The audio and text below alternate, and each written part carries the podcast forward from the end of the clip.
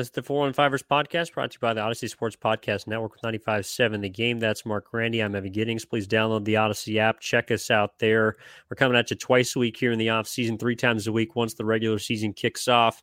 Uh, Mark, the, the last thing we kind of talked about along those lines is, you know, or what we want to talk about is what the 49ers will try to do to address some of those unforeseen circumstances, injuries, uh, guys not performing you know a, a, maximization of the the win now window like when they will dive into the trade market or if they will now or later do you kind of have a, a way where you lean on this that's a tough one for me because while I, I definitely feel like there are areas that this roster can improve, um, most notably, I would argue the offensive line.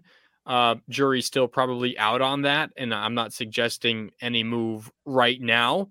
Um, I think there are areas that this this team can improve, but on the other end, what are you giving up? And given what we just talked about with the age, and that there are a number of players getting up there in age, um, are the 49ers willing to continue to trade away young assets? And by young assets, I mean draft picks that will become young assets uh, to try to replenish your roster as you move forward.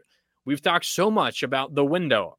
I think I think mostly me talk so much about the championship window for this 49ers team this year, next year, maybe one year beyond that. This current core, I think that's it for the San Francisco team. But of course, Kyle Shanahan and John Lynch and company, they're not just trying to go all in for these three years. It's not like a, a Warriors situation where it seems like they're going all in to try to win with Stephen Curry one more time. That's not the situation here for the 49ers. There is some of that pressure, but nowhere near to the level of the Golden State Warriors with an all time great like Stephen Curry. So, are you willing to potentially give away a future asset that may extend your window, that may give you a better chance to compete beyond your current quote unquote window? I don't know. That, that's a tough one for the 49ers, who are already so talented all across the board as it currently stands obviously they'll be involved, they'll be checking in on things. But if, if you're asking me, are they making a another Christian McCaffrey like move this season, this offseason, this season at any point? I would say no. The 49ers finally have their first round pick back next year. I think they're done giving away big assets like that because they are realizing now you got to start replenishing at some key positions. And they've done a good job accumulating draft picks. But not many, of course, recently in the first round, even in the second round. I think that the days of those kinds of big moves are done for the 49ers. I don't think they are.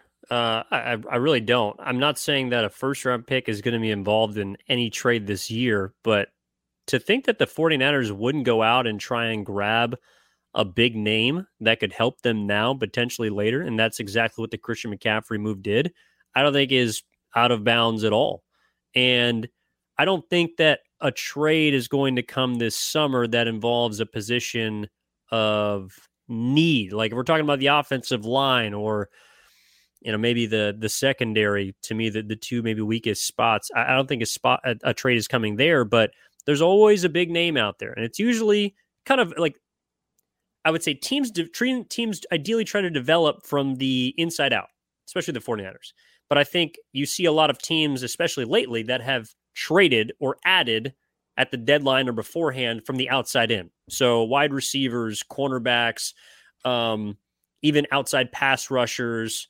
Those are the kind of guys that are usually on the market, bigger names, expensive players, guys towards the end of their careers that are looking for one last shot. I think there's going to be a few of those guys available out there this this season.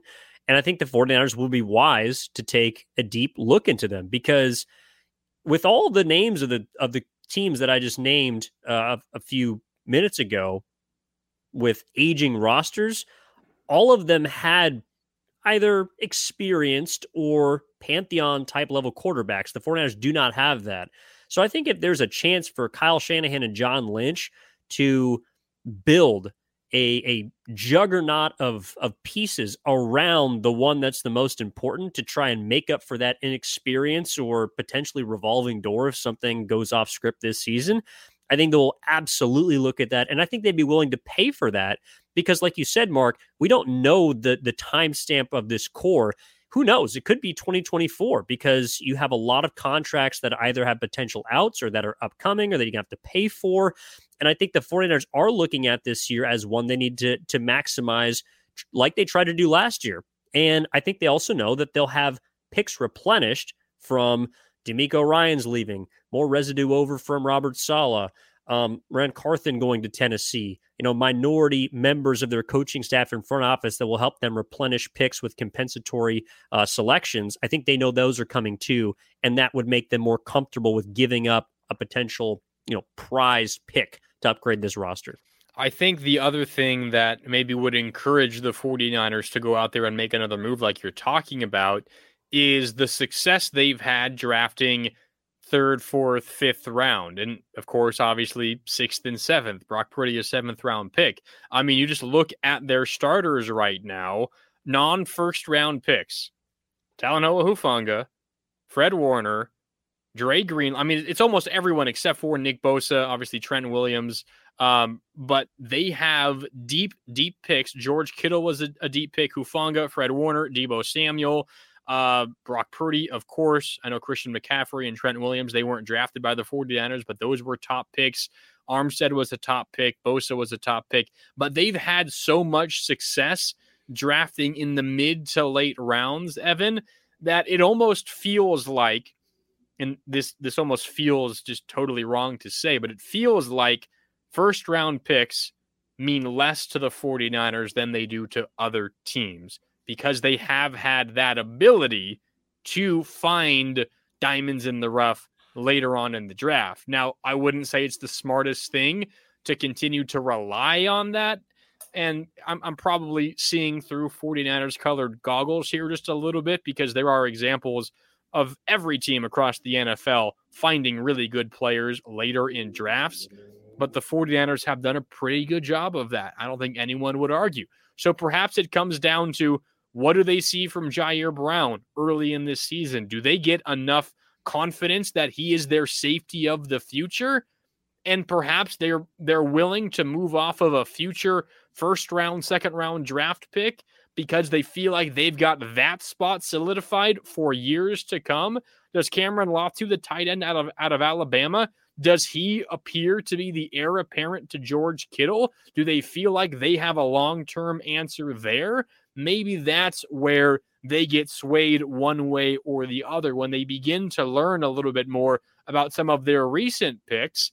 If they turn out well, hey, maybe then they'd be willing, or at least more willing, to make another big move, trade a first round pick, trade two seconds, trade a third, whatever the situation is. If they learn that they have perhaps a little bit more depth already than they thought, maybe it encourages them to try to go as you said, even more all in this coming year. Uh, and, and, the last thing I'll say about this, because I know we got to wrap. To me, it just it just comes down to what are the picks that you need to pay. Like you, you have to pay first round picks. You want to pay first round picks. You have to pay. You want to pay second round, third third round picks. You don't really have to pay that first big contract a whole lot of money usually for a fifth rounder unless they're doing George Kittle type things, which is resetting tight end records. Like, and even then, it's probably more suppressed than if George Kittle was selected in the first round. So to me, yes, it's it's also look, we got a lot of first round caliber guys on our roster that we got to pay regardless. We don't need more first round picks that we're going to have to pay in three years when we don't know what this team's going to be. We would rather kind of sprinkle things around, use those picks to upgrade this roster now, already pay guys, and then around the margins, pay the fifth rounders, the sixth rounders, all those kind of guys. You're playing with fire, but that's to yeah. me where they're also looking at it. Yeah, no, I, that's what I was going to say. I was say you're playing a dangerous game because if suddenly you, you you start missing on some later round picks or they're not all that you thought they were going to be in a few years when you already have so much money tied up to Nick Bosa to you know Brandon Aiyuk potentially, or maybe you keep on you keep hanging on to Deebo Samuel. You're going to pay Talanoa Hufanga coming up. Dre Greenlaw might be getting a, a big contract to decide on Fred Warner's future. Suddenly, you might be out of luck and you're kind of in a lightweight Rams situation where the Rams have almost no future assets. They start selling off their stars to get some draft picks back. and you're in almost a full on rebuild. The 49ers will try to avoid that but it does seem like they have uh, assets definitely more than than the Rams do. Young, controllable assets more so than the Rams. It's not like their quarterback, their best defensive player, are at the age of Stafford and Aaron Donald. So I, I'm not at all saying that this is in danger of becoming a Rams situation. However, the Rams did get a Super Bowl out of it, but the 49ers are kind of playing that that balancing game where you just have to decide how much you go for it, how much you, you kind of peel back and make sure you're not completely emptying the cabinet for future years. Yep. And that's going to wrap up this episode of the 415ers podcast. Appreciate you tuning in on the Audacy Sports Podcast Network with 95.7 The Game. That's Marc Grandi. I'm Evan Giddings. Appreciate you tuning into two episodes this week. Got two more coming for you next week. Please download that Audacy app. Subscribe to the YouTube channel for 95.7 The Game. Enjoy your weekend. We'll talk to you next time.